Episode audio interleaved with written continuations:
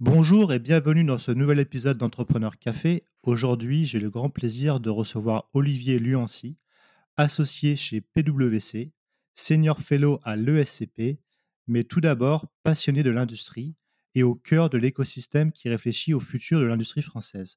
Bonjour Olivier, un grand merci de prendre ce temps d'échanger avec moi. Bonjour, merci de ton accueil. Alors Olivier, la première question pour entrer directement dans le vif du sujet. On parle beaucoup de politique industrielle en ce moment, surtout au périmètre français. Mais est-ce que tu penses que ce périmètre français est le périmètre cohérent ou est-ce qu'il faudrait plutôt élargir au périmètre européen ? Alors ça, c'est une très bonne question.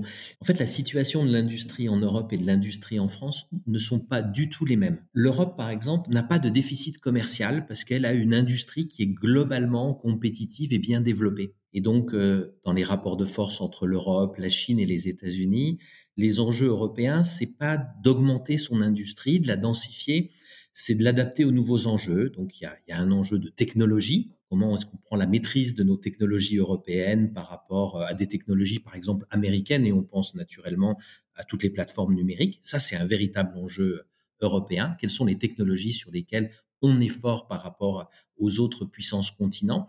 Et puis, le deuxième enjeu, c'est qu'on voit bien que le monde est en train de se changer, que la Chine est en train d'évoluer sur son modèle économique. Il y a le fameux agenda Chine 2025.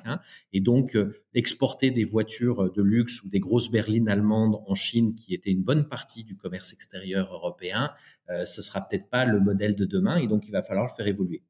Ça, c'est des enjeux européens. Les enjeux français sont complètement différents.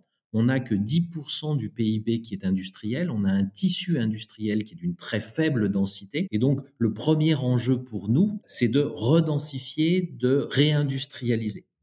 Et d'ailleurs, ça se mesure par le déficit du commerce extérieur français qui est abyssal. Donc, on a deux dimensions avec deux enjeux différents. Et donc, il n'y aura pas une politique européenne qui permettra de résoudre la spécificité française si on veut remettre notre pays sur le droit chemin, le réindustrialiser, permettre, je dirais, d'éviter qu'on ait ce déficit commercial qui soit si terrible. Il faut bien une politique nationale. C'est très intéressant ce que tu viens de dire. Et justement, je me posais la question quand tu parlais. Au niveau européen, si on devait faire un petit classement rapide, on sait tous que l'Italie et l'Allemagne sont souvent cités comme les pays toujours les plus industrialisés en Europe. Mais est-ce qu'il y a d'autres pays qui ont un profil similaire à la France, c'est-à-dire qu'ils ont perdu beaucoup d'industrie, mais qui semblent avoir une volonté de se réindustrialiser en Europe ? Avec qui on pourrait peut-être avoir des projets communs, par exemple. Est-ce que tu as une idée d'un pays comme ça ?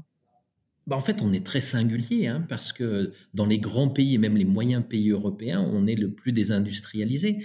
Les seuls qui ont moins d'industrie que nous, ce sont le Luxembourg, Chypre et Malte. On a un PIB, donc un produit intérieur brut manufacturier, qui est du niveau de la Grèce. Le seul pays qui était comparable dans sa trajectoire, qui a beaucoup désindustrialisé et qui a voulu réindustrialiser, c'était le Royaume-Uni qui est maintenant sorti de l'Union européenne. Donc, dans l'Union européenne, encore une fois, la France a une situation industrielle en chiffres, en constat, c'est pas de la projection, qui est singulière. Et donc, nous ne réussirons à revenir dans la course qu'en ayant une politique complémentaire à la politique européenne. Et du coup, justement, pendant des années, la France s'est désindustrialisée. Mais qu'est-ce qui fait que ces derniers mois, on a eu un changement de paradigme et qu'on entend de plus en plus parler d'industrie, de réindustrialisation ? Selon toi, quels sont les principaux facteurs qui ont amené à ce changement de discours ? En fait, c'est une succession de crises. On apprend face aux crises. Il y a une crise qui est une crise profonde, qui est la crise qui est liée aux défis environnementaux. Donc, il y a toute la question de comment est-ce qu'on décarbone notre économie, comment est-ce qu'on arrive à moins puiser dans les ressources naturelles.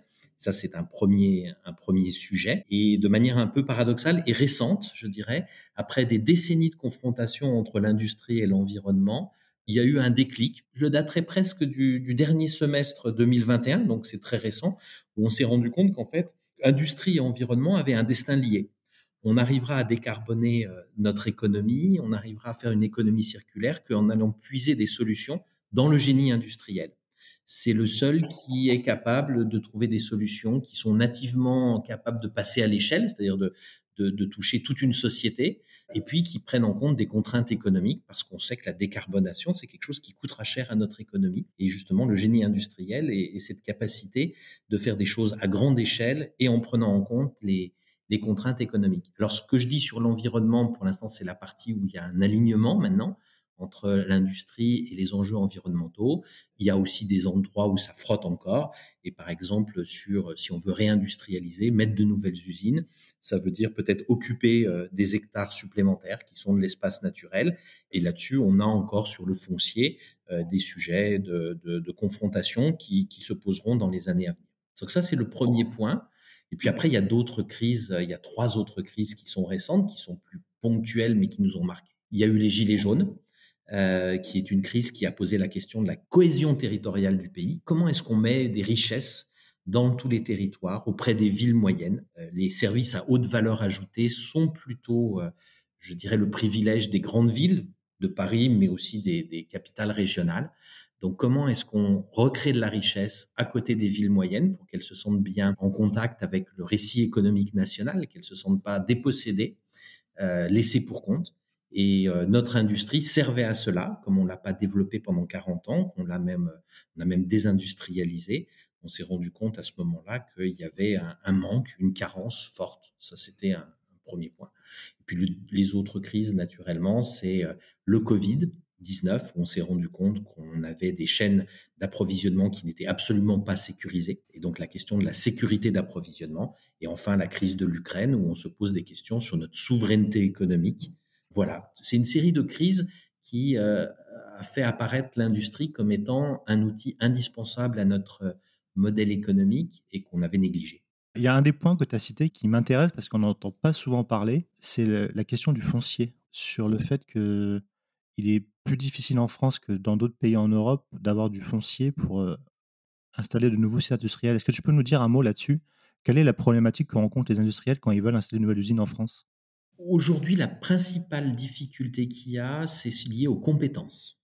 C'est-à-dire les métiers industriels n'ont pas attiré, c'est pas vers ces métiers-là, c'est pas vers ces filières-là que l'éducation nationale a orienté des générations entières.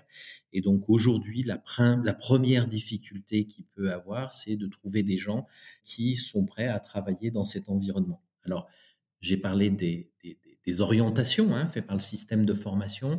Il y a aussi l'image qu'on a de l'industrie qui s'est figée quelque part autour d'images très anciennes qui ne sont plus du tout en lien avec la réalité. Le cliché de Germinal. Le cliché des temps modernes.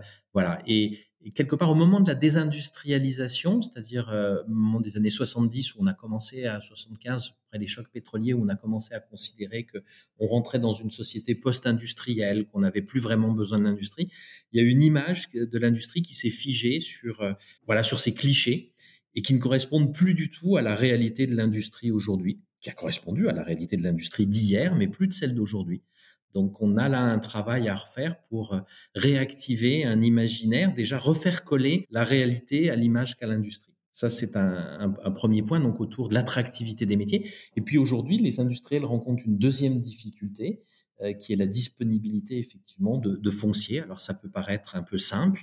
On a plein de friches industrielles, mais par des procédures extrêmement longues, de qualification du terrain et du foncier, on se retrouve avec des tensions très, très importantes. Il y a des territoires, il y a à peu près 40% des territoires industriels français qui déclarent ne plus avoir de foncier disponible pour de nouvelles activités d'ici 2 à 3 ans, ce qui est énorme. Ça rentre en contradiction avec la volonté affichée par la force publique de pousser la réindustrialisation du coup. Alors oui et non, c'est en fait une redécouverte de la réalité de l'industrie qui se fait par la puissance publique et elle a été négligée. Donc on ne s'est plus occupé des problèmes de formation, de compétences dans l'industrie, on ne s'est plus occupé de ces sujets, on l'a supertaxée avec les impôts de production. Aujourd'hui, elle revient au centre et donc comme elle revient au centre du débat, donc les débats remontent, je dirais, les sujets remontent progressivement, les uns après les autres. Il y a eu naturellement la question de la fiscalité, les impôts de production qui ont été abordés pendant la campagne présidentielle. Aujourd'hui, il y a le sujet très fort, mais qui depuis quelques années, de la formation. On a 70 000 postes non pourvus dans l'industrie à la fin de l'année dernière. C'est sans doute encore le cas et sinon encore plus de manière plus importante. Et puis aujourd'hui, il y a un nouveau sujet qui est en train d'émerger, c'est la disponibilité du foncier pour installer de nouvelles activités. Voilà, progressivement, comme le sujet revient au centre des débats, les points de blocage remontent et doivent être traités les uns après les autres. Là, ce que j'ai retenu de ce que tu viens de me dire sur les enjeux de l'industrie là, pour demain, il y a vraiment le sujet numéro 1, c'est la compétence. Après, il y a aussi la foncier et la fiscalité. Est-ce qu'il y en a d'autres ? Est-ce qu'il y a par exemple le fait pour certaines industries de se transformer ? Je pense par exemple à l'industrie automobile. Là, on a entendu il y a très récemment le Parlement européen qui a voté une loi pour interdire les moteurs thermiques. Est-ce qu'il y a aussi des industries traditionnelles qui vont devoir complètement changer de modèle ? Est-ce que c'est aussi un enjeu pour l'industrie en France ? En fait, la question que tu poses, elle est quel type d'industrie on veut ? Qu'est-ce que notre industrie, notre outil productif va nous permettre de faire ? La conviction que j'ai, c'est qu'un outil productif, une industrie, c'est d'abord au service d'un projet de société. Et donc, le point essentiel, c'est de définir quel est notre projet collectif. Alors, on peut se dire qu'on va devenir le leader, par exemple, de la décarbonation. Et donc, on va développer un certain nombre de filières liées à la décarbonation, comme l'hydrogène dont on parle beaucoup. Voilà, ça peut être un premier projet. On peut se dire que ce qu'on veut surtout assurer, c'est la sécurité d'approvisionnement et qu'aujourd'hui, en France, on n'est pas capable de le faire sur tout plein de produits de base, pas forcément à haute valeur ajoutée. Et donc, avoir un discours qui est un peu à contresens de ce qu'on a beaucoup entendu pendant des années, qu'il fallait développer surtout une industrie à haute valeur ajoutée. Mais si on met la sécurité d'approvisionnement comme point numéro 1 de notre volonté collective, dans ces cas-là, il faudra aussi redévelopper une industrie sur des produits qui ne seront peut-être pas de très haute valeur ajoutée. Donc, la réponse à ta question, elle n'est pas unique, elle est surtout de dire, mais finalement, qu'est-ce qu'on veut faire de notre outil productif ? Et là, la réponse, elle n'est pas encore mûre. En tous les cas, je ne l'entends pas de manière très, très claire aujourd'hui. Et tu parlais des approvisionnements. J'aimerais avoir ton point de vue sur la question qui arrive de plus en plus sur l'approvisionnement en matières premières, la partie industrie minière, qui est un sujet qui m'intéresse beaucoup. Quelle est ta vision de ce sujet-là et comment il est traité au niveau français ? Est-ce que selon toi, on va arriver à un moment à ouvrir de nouvelles mines en France ? Alors on est plein dans ce que j'appelle les injonctions contradictoires. D'un côté, on aimerait bien avoir une souveraineté industrielle, et d'ailleurs c'est même le titre du ministère qui s'en occupe aujourd'hui. Et donc, ça voudrait dire être capable, par exemple pour nos batteries, d'avoir tous les métaux nécessaires, tous les produits nécessaires pour les fabriquer, dont le lithium. Et d'un autre côté, on a aussi des exigences environnementales qui sont tout aussi légitimes, encore une fois. Il ne faut pas... de manière trop rapide, dire que l'un est plus important que l'autre. Et on pourrait ouvrir des mines de lithium en France, on a des réserves de lithium, mais ça veut dire est-ce qu'on est prêt à, avoir un impact d'une mine sur l'espace naturel ?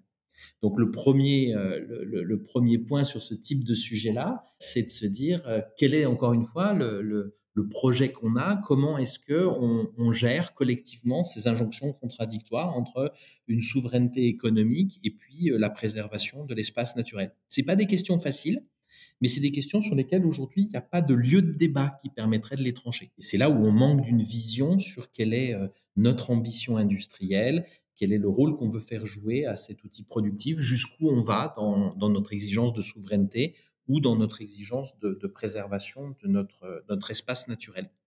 Et puis la deuxième dimension qu'il y a derrière, c'est que certes, il y a des ressources en France qui sont aujourd'hui peu exploitées, mais il y a aussi des ressources ailleurs dans le monde. Et c'est un autre sujet, je dirais, de diplomatie économique qui a été très, très longuement négligé, y compris vis-à-vis de l'Afrique, et qui vont se reposer certainement dans les années à venir. Sachant que si on prend par exemple l'exemple du cobalt, 80% de la capacité de raffinement du cobalt dans le monde est en Chine parce que c'est une chaîne de valeur que les Chinois ont préemptée et qui nous mettent en situation de dépendance. Voilà le type de question qu'on peut avoir aussi en diplomatie économique. Et le deuxième volet de ta question. Je retiens de ce que tu viens de me dire la notion d'espace de débat qui est, je suis d'accord avec toi, très importante et dont on manque parfois en France au sujet de l'industrie. Donc c'est important d'avoir des gens comme toi qui réfléchissent et qui produisent du contenu. C'est ce qui manque en ce moment pour intéresser aussi le plus grand nombre à ce sujet ô combien important pour le futur de notre pays. Pour revenir à l'État, parce que dans ce que tu me dis, il transpire quand même l'idée d'avoir un projet de société, donc l'État a un rôle important là-dedans. Quelles sont à ce jour les actions de l'État sur le sujet de l'industrie en France? Quels moyens, quelle réflexion est actuellement en place justement pour réindustrialiser, se réarmer au niveau français?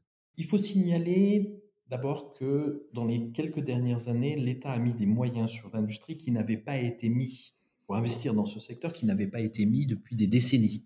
C'est France Relance. France Relance, je rappelle, c'est 100 milliards d'euros, dont un tiers sur l'industrie, 30 milliards d'euros, et à peu près la moitié de ces 30 milliards directement dans de l'investissement dans des usines, des lignes de production. Investissement direct.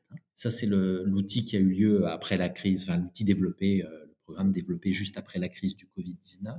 Ensuite, il y a un deuxième programme qui s'appelle France 2030, qui lui pèse 34 milliards d'euros, essentiellement focalisé sur l'industrie, la moitié pour de l'innovation et de la moitié pour de l'investissement productif.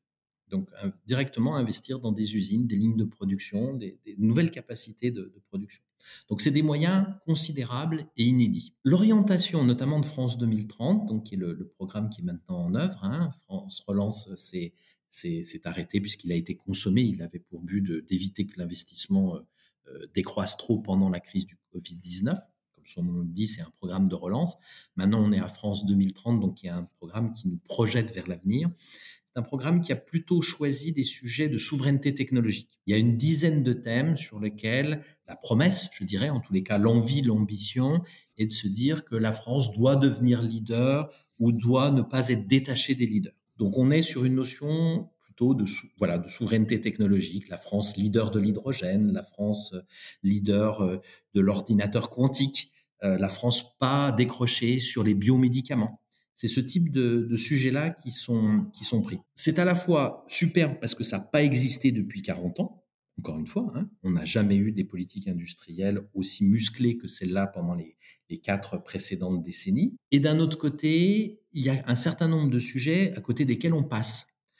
Tout à l'heure, je parlais de la cohésion, de la densification de notre outil productif. Pour redévelopper de l'industrie, il n'y a pas que des nouvelles filières. Vous prenez un exemple dont on a tous plus ou moins entendu parler, mais le slip français, ou bien le jean à 50 ou 60 euros que va développer le groupe Mullier.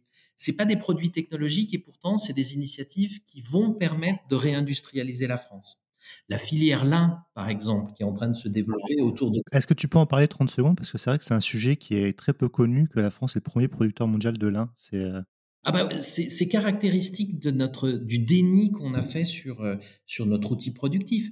Le lin est une plante qui suppose des caractéristiques météorologiques particulières. Et il se trouve qu'on les réunit en France et donc on est l'un des premiers producteurs de lin dans le monde. Et nous avions une capacité de transformer la fibre de lin égale à 0. Et donc on est en train de redévelopper une filière de transformation du lin pour une filière industrielle, hein, c'est de la transformation d'une matière première organique, afin de nous permettre d'avoir justement accès à ces fibres-là pour en faire des vêtements ou d'autres choses.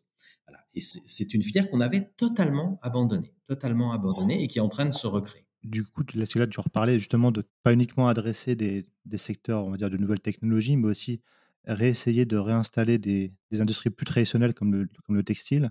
Si on prend l'exemple du textile, en dehors des belles réussites comme le slip français ou le fameux jean, est-ce que tu penses qu'on est vraiment en mesure de remettre des emplois industriels à l'échelle sur ce type de secteur avec la concurrence et les règles actuelles, notamment avec la Chine? Est-ce que c'est possible sans changer les règles du commerce? Alors c'est un pari sur l'avenir. C'est un pari sur l'avenir et il n'y a pas de... Je dirais, moi, j'y crois, mais je peux comprendre que ta question se pose à beaucoup de... Moi, j'ai envie d'y croire, mais je me dis... À beaucoup de personnes. Ce que je vois, c'est que le mode de développement, il est différent de celui très vertical avec les grandes technologies où on dit « je veux devenir le leader de l'hydrogène, l'ordinateur quantique, le biomédicament », enfin, on peut en citer. Ça part plutôt d'initiatives d'entrepreneurs qui repère une opportunité que je vais qualifier commerciale. Quand on a un marché qui est prêt à payer un peu plus cher pour acheter un textile made in France, ou en tous les cas, je dirais, assemblé en France, hein, parce que la fibre n'est pas toujours faite en France. On a parlé du lin, mais c'est un peu l'exception. Dès qu'il y a un marché, dès qu'il y a je dirais quelque chose qui peut porter à un business, un entrepreneur peut se positionner là. C'est ce qui s'est passé avec le slip français. Et puis après, autour, il y a un écosystème qui peut se créer. Et c'est ce type de dynamique-là qui commence à pointer son nez, je dirais. Alors, on a parlé du textile, on peut parler aussi de Bob le lave-vaisselle, on est dans l'électroménager, hein, avec Dantec. On l'a eu dans notre podcast il y a quelques mois, c'était très intéressant. Voilà, et qui va faire une diversification maintenant sur un four. Donc, le modèle qu'on voit, c'est qu'on part d'une opportunité commerciale qui est très approche un peu start-up. Hein. On dirait il y a un pain point quelque part, il y a une envie quelque part de répondre à une demande.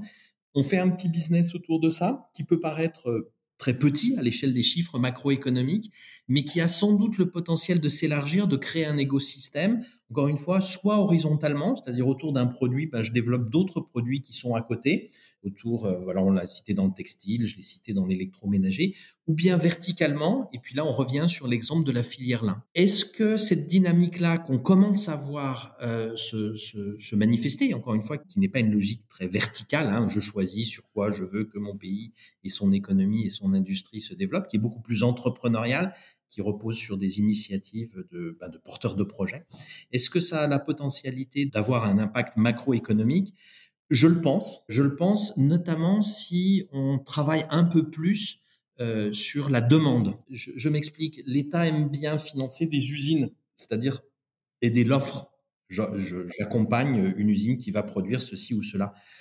Il me semble qu'il y a un autre volet sur lequel on pourrait travailler, qui est celui de la demande. Comment on peut stimuler cette envie d'acheter du Made in France, alors qui n'est pas abordable pour tout le monde. Hein. On sait très bien qu'il y a l'enjeu du pouvoir d'achat. Hein. Mais pour ceux qui en ont la capacité financière, comment est-ce que je les amène véritablement vers des produits Made in France en leur garantissant que derrière, il y a des emplois, il y a de la valeur ajoutée France ? C'est un premier point qui n'est pas assez exploré. Comment est-ce que je fais pour que la puissance publique, donc l'État, les régions, les départements, les villes, achètent du Made in France. Ils n'ont pas le droit, c'est le code européen, d'écrire « je veux un produit fait en France », mais il y a plein de façons de formuler d'autres critères environnementaux, sociaux, etc., qui permettent de localiser un achat public. Et c'est une piste qui n'est pas assez explorée, qui n'est pas assez utilisée. Elle est un peu plus complexe que de dire « je veux le produit le moins cher hein, », ça c'est sûr, mais c'est possible. Et puis, une troisième question, comment on fait en sorte que les grands donneurs d'ordre privés, c'est-à-dire les grandes entreprises, arrêtent d'acheter simplement sur le prix, mais soient capables d'avoir une vision complète du coût d'un produit. Acheter un équipement, c'est pas simplement acheter une pompe, mais c'est acheter sa maintenance, acheter sa durabilité, acheter son bilan carbone. Et quand on additionne tout ça, ben la pompe, on peut peut-être la trouver en France ou en Europe et pas forcément en Chine. Olivier, ça c'est un sujet, c'est ma marotte depuis que j'ai commencé mon aventure professionnelle, parce que je suis acheteur de formation. J'ai eu la chance de travailler pour des grands groupes industriels et cette question de pourquoi on va acheter en Chine alors qu'on pourrait acheter plus proche, j'avoue que ça m'intéresse d'avoir ton point de vue sur comment on peut changer les mentalités de ces grands groupes industriels français pour qui voient ce fameux coût complet, qui se disent, bah, tiens, ça vaut quand même le coup pour l'avenir aussi de notre pays, de nos enfants, d'essayer de stimuler un peu le tissu local. Je ne sais pas si tu as des pistes de réflexion là-dessus, mais ça m'intéresse beaucoup. Oui, alors c'est le plus difficile. Hein, là, j'ai parlé des trois filières d'achat. Hein, comme on parle des fois de filières industrielles, là, moi, je parle de filières d'achat parce que je pense que c'est un levier important qui nous permettra de densifier notre tissu industriel. Encore une fois, on ne réindustrialise pas pour réindustrialiser. Quand on produit, c'est pour répondre à une demande. Monde d'avant ou monde d'après, on est dans un monde économique et donc on produit pour répondre à une demande, pour faire un business. Et donc, on fait un business quand derrière, il y a des gens qui sont prêts à acheter vos produits. Donc, quand c'est l'État, quelque part, il faut utiliser intelligemment la commande publique. Quand c'est chacun d'entre nous, ben, il faut avoir les bonnes informations et aujourd'hui, on ne les a pas vraiment. Et puis, quand on est dans une entreprise, c'est effectivement un peu la face nord. Et là, je ne te suivrai pas. Je ne pense pas que l'objet social d'une entreprise va changer. Elles font certes plus d'environnement, etc., mais l'objet d'une entreprise principale va rester d'avoir un modèle économique et de faire du profit. Mais tu ne penses pas que c'est au niveau individuel, justement, au niveau même des personnes dans les entreprises, c'est au niveau citoyen que ça doit changer plus, non ? Le citoyen, oui, quand c'est toi qui achètes quelque chose. Mais même le citoyen qui travaille pour l'entreprise industrielle, qui, quand il va devoir choisir entre plusieurs fournisseurs, qui peuvent se dire bah, à un delta de prix vraiment pas très important, autant que j'achète un peu plus cher, mais que je prenne en compte les autres aspects du coût complet dont tu as parlé pour privilégier bah, le fournisseur français ou européen. Écoute, moi, je pense que plutôt les entreprises vont... Le moyen de les faire évoluer, c'est justement la notion de coût complet. C'est-à-dire, à partir du moment où la politique d'achat d'une entreprise dit à l'acheteur « Non, je ne souhaite pas que vous achetiez simplement le moindre prix, mais je veux que vous preniez la peine d'inclure dedans les difficultés qu'on va peut-être avoir si on a un défaut parce qu'il faut aller à l'autre bout du monde pour parler avec le fournisseur. Je souhaite que vous incluiez dedans les coûts de maintenance sur tel ou tel équipement. Je souhaite que vous incluiez aussi, c'est difficile à quantifier, je le sais, mais faites l'effort, s'il vous plaît, mesdames et messieurs les acheteurs, le fait qu'on est dans un monde où la valeur est créée par l'innovation et qu'avoir des fournisseurs innovants et avec lesquels je puisse co-innover, eh ben, ça crée de la valeur pour l'entreprise. Ou bien je souhaite que vous incluiez dedans le bilan carbone. Voilà, et je pense que plus que des ressorts, je dirais, qui sont très beaux et que je partage, sociaux, collectifs, je pense que c'est plutôt des méthodes d'achat qui peuvent évoluer. Aujourd'hui, les outils existent, ils sont un peu complexes, ils sont, je dirais, une ingénierie d'achat dans un grand groupe est capable de les maîtriser. Dans une PMI, c'est plus difficile, mais ces outils existent.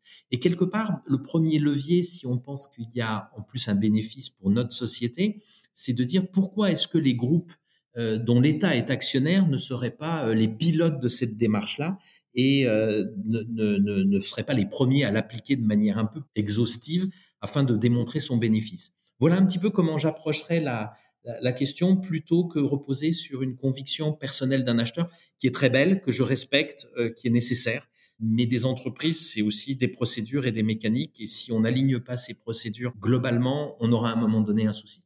Non, je comprends ce que tu veux dire. Tu veux dire il y a le niveau individuel, mais si on veut vraiment changer les choses, il faut plutôt réfléchir au niveau groupe, au niveau stratégie, quoi. Exactement. Et les outils existent pour inclure d'autres choses que le coût direct dans un achat d'une entreprise. Ce que je retiens de ce qu'on vient de se dire sur ce qui est fait actuellement, c'est que l'État appuie beaucoup via les différents plans de relance, France 2030, sur la partie innovation, on va dire, accompagnement sur les nouvelles filières, etc. Mais qu'il y a peut-être encore une petite chose à faire en plus sur les industries, on va dire, plus traditionnelles, telles que le textile dont on a parlé, et qu'après, au niveau privé, on va dire, les grands groupes ont leur part à jouer en termes de peut-être redéfinir leur stratégie d'achat avec prenant en compte le fameux coût complet. Et aussi après, le citoyen a lui aussi de faire des choix aussi, quand il en a les moyens évidemment, pour privilégier le plus possible le Made in France. Tout à fait, à côté d'une politique de l'État qui est plutôt sur des grandes filières innovantes, encore une fois, en rattrapage ou potentiellement qui pourrait nous positionner comme des leaders. Ça, c'est le choix qui a été fait dans France 2030 et qui est, je dirais, dans notre tradition de politique industrielle depuis De Gaulle-Pompidou. C'est quelque part… Ministère du Plan. Voilà, il y a une réminiscence des grands programmes qui ont donné le Concorde, le TGV, l'électronucléaire. On est un peu sur ce modèle-là, et qui est un peu notre histoire de politique industrielle. Mais à côté de cette politique-là, alors qu'on a quantifié, elle nous permettrait sans doute de rattraper seulement un tiers de notre retard à la moyenne européenne en termes de part de manufacturière dans le produit intérieur brut. Donc, si on se donnait comme objectif d'être juste à la moyenne européenne, il nous manque encore 2 tiers. Et ce qui est considérable, c'est 4% du produit intérieur brut. Et pour cela, il me semble qu'il y a une deuxième dynamique à activer, qui est moins verticale, qui est plus transversale, qui est plus avec les entreprises, avec les manières dont nous considérons comme citoyens que nous achetons, avec la commande publique des régions, des départements, de l'État, et qui permettrait de faire un petit bout au moins, ou peut-être la totalité du chemin restant, par la densification de notre tissu industriel, pas nécessairement seulement sur des nouvelles technologies de rupture. Ouais, c'est le mariage de la tradition et l'innovation. C'est un beau message que tu portes là. En tous les cas, la complémentarité entre les deux, il ne faut pas les opposer. Il ne faut pas opposer, encore une fois, les innovations de rupture et puis des innovations d'usage, par exemple, dans lesquelles il y a un contenu technologique, mais il n'est pas forcément énorme, mais il permet d'innover, il permet de développer un nouveau marché, de le rendre accessible aux Français. Alors, tu sais, Olivier, dans ce podcast, on aime bien parler aussi un peu de l'invité, de son parcours, de ce qui l'a amené à s'intéresser au sujet qui nous passionne tous, l'industrie. Est-ce que tu peux nous dire en quelques mots d'où tu viens et qu'est-ce qui t'a amené à prendre ce sujet à bras-le-corps et à autant t'investir sur le sujet de l'industrie en France? Alors, d'abord, je pense qu'il y a un fil conducteur qui est celui de ma carrière professionnelle, même si j'ai l'habitude de dire que j'ai pour l'instant 3 vies professionnelles, hein. J'ai été un industriel pendant 10 ans, j'ai travaillé chez Saint-Gobain, un grand groupe industriel français. Avec la manufacture des glaces. Avec la manufacture des glaces, hein, toute cette histoire-là. J'ai eu l'occasion de créer des usines hein, pour Saint-Gobain, d'en piloter. J'ai aussi été responsable de toute une région, l'Europe centrale et orientale pour ce groupe. Donc ça, c'est mon expérience, je dirais, d'industriel voilà, sur le terrain, avec toutes les difficultés que ça veut dire, de produits qui n'arrivent pas dans l'usine à temps, de chaînes qui tombent en panne au milieu de la nuit et qu'il faut aller dépanner, etc. Ce qui est des aventures de chacun des directeurs de site, hein, qu'ils ont tous connus. J'ai aussi un parcours dans la fonction publique. J'ai travaillé pour la Commission européenne, pour l'État central à Paris, pour un conseil régional, et à chaque fois sur des sujets d'innovation, de développement économique, d'industrie et d'énergie. Et puis, depuis quelques années, je fais du conseil, et à chaque fois sur des sujets industriels, la digitalisation ou des questions actuellement plus de souveraineté et de sécurité d'approvisionnement. Donc, c'est un peu le fil conducteur de ma carrière dans toute sa diversité. Mais ça suffit pas, je dirais. Je suis originaire de Savoie, qui a connu par l'énergie hydroélectrique les barrages, hein, les premières industries sidérurgiques. Ma famille a travaillé dans ces industries-là, et avec des territoires qui, en fait, n'ont existé que parce qu'il y avait de l'industrie pour créer de la richesse. Et quand je suis monté à la capitale, comme on dit, hein, j'ai fait mes études à Paris, j'y ai travaillé, j'ai cette sensibilité très forte pour la vie des territoires. On ne peut pas avoir des territoires qui dépendent simplement de la redistribution de budget à partir de Paris ou des capitales régionales. La fierté d'un territoire, c'est d'être capable de développer sa propre économie, de créer sa richesse, de créer ses emplois, d'être fier de ses produits qu'il peut envoyer partout en France ou partout dans le monde.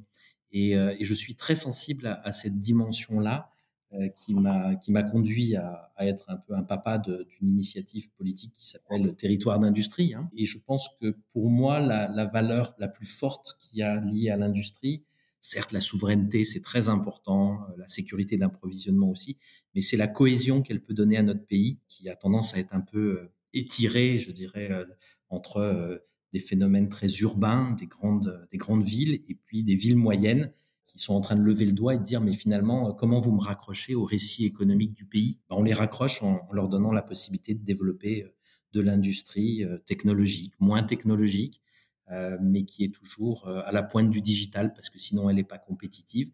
Et puis maintenant, à la pointe de l'environnement, parce que c'est notre règle pour tous. Voilà, ça a permis de raccrocher ces territoires au récit économique national. Et c'est sans doute ce qui me motive le plus. Un très beau parcours de vie lié à l'industrie.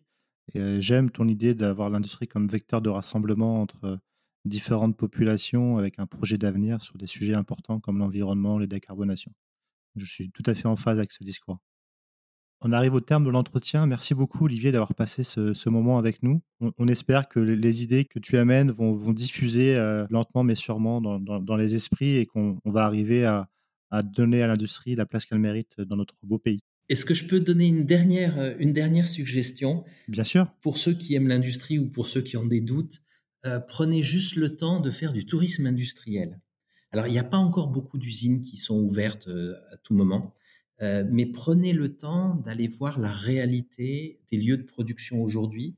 Je pense que c'est la première étape pour casser ces images négatives et qui ne sont plus d'actualité sur l'industrie. Si on ne sait pas ce que c'est que avoir une équipe projet dans une production, quand on ne sait pas ce que c'est qu'une usine qui est totalement robotisée, donc qui est propre comme une salle blanche, on va véhiculer des mauvaises images sur l'industrie, on ne va pas donner envie à nos proches, à nos enfants, à nos amis d'aller y travailler, alors qu'ils peuvent y trouver des boulots d'ailleurs bien payés, hein. C'est en moyenne 20% de plus de salaire pour le même niveau de formation dans l'industrie que dans les services, et puis des lieux de réalisation à titre personnel et collectif autour de projets, de transformation de la matière.